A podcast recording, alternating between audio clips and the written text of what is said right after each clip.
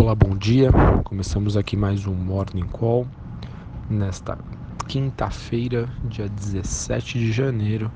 Eu sou Felipe Vilegas.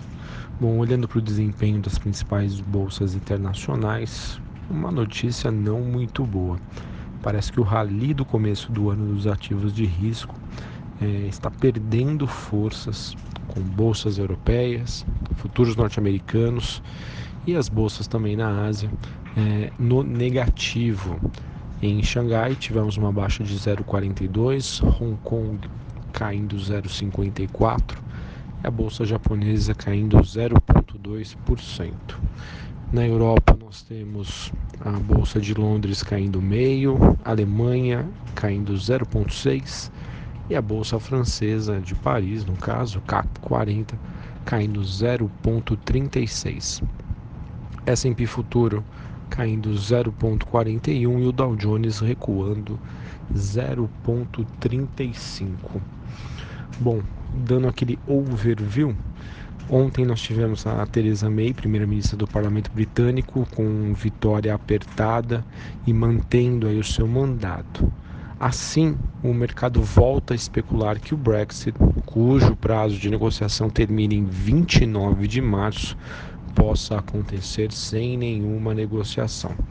Na Ásia, a preocupação fica por conta da desaceleração da economia chinesa, que voltou a assombrar os principais índices da região, apesar da injeção de estímulos por parte do governo do país, que foi anunciada no início da semana. E claro, não podemos deixar de lado que o mercado também segue atento aos impasses do shutdown nos Estados Unidos. Sobre as commodities, nós temos o petróleo WTI recuando um pouco mais de 1%, o Brent, que é negociado em Londres, caindo 0,88% e os metais negociados em Londres operando em movimentação de baixa. Os pares da Vale, a gente tem a BHP com queda de 0,12% e a Rio Tinto se sustentando ali no positivo, mas uma alta muito leve, 0,05%, ou seja, praticamente no 0 a 0. Sendo assim, pessoal, acredito que hoje, pela falta aí de novidades, a gente possa ter aí um pregão negativo para a Bolsa Brasileira. É bem verdade que aqui a Bovespa estava bem autônoma, não olhando para o desempenho das principais bolsas internacionais, motivada aí pelas notícias envolvendo a reforma da Previdência.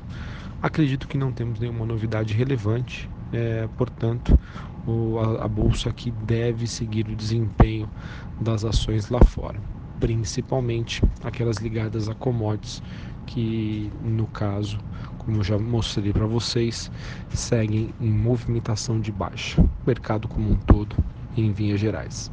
Bom, o índice dólar, ou seja, o dólar frente aos seus principais pares globais, as moedas do G10, tem uma leve alta de 0,06.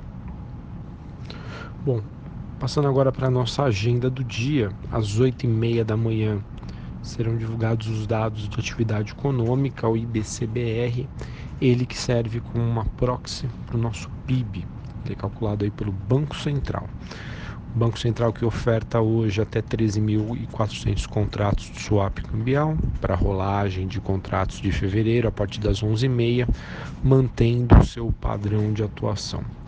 E nos Estados Unidos, às 11h30 da manhã, teremos os dados de novos pedidos de seguro-desemprego até 12 de janeiro.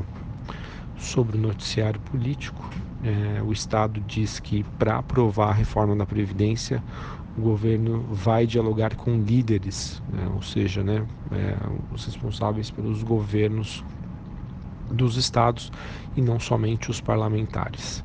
De acordo com a Folha, os militares teriam intensificado aí a força-tarefa para tentarem ficar de fora da reforma da Previdência.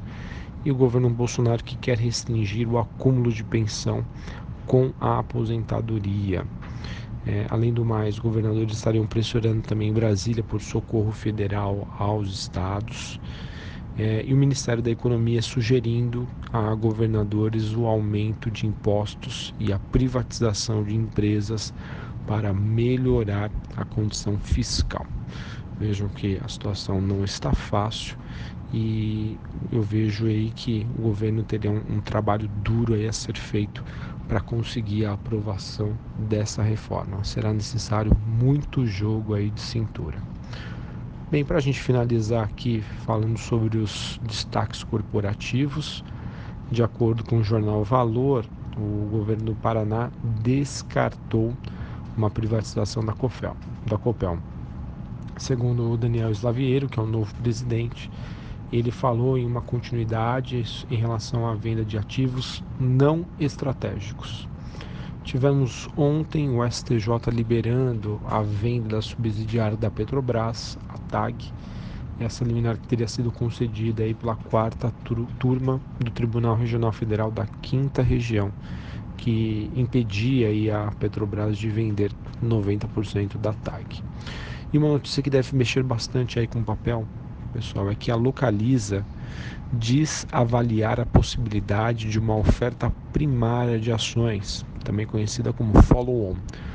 A companhia se manifestou dizendo que engajou assessores e está atualmente avaliando essa possibilidade da realização de dessa oferta pública para distribuição de ações.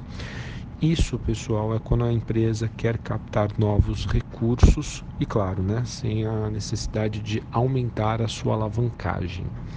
Normalmente, esse é um movimento que é visto como uma venda, uma saída dos acionistas e que pode pressionar o papel negativamente. Então, fiquem atentos. Se vocês verem aí a Localiza destoando aí da movimentação das demais empresas, é devido aí a essa sinalização de que eles estariam olhando uma possível nova oferta pública. Bom, pessoal, acho que é isso. Quero desejar a todos aí um bom pregão nesta quinta-feira, bons negócios a todos. Eu sou Felipe Vilegas.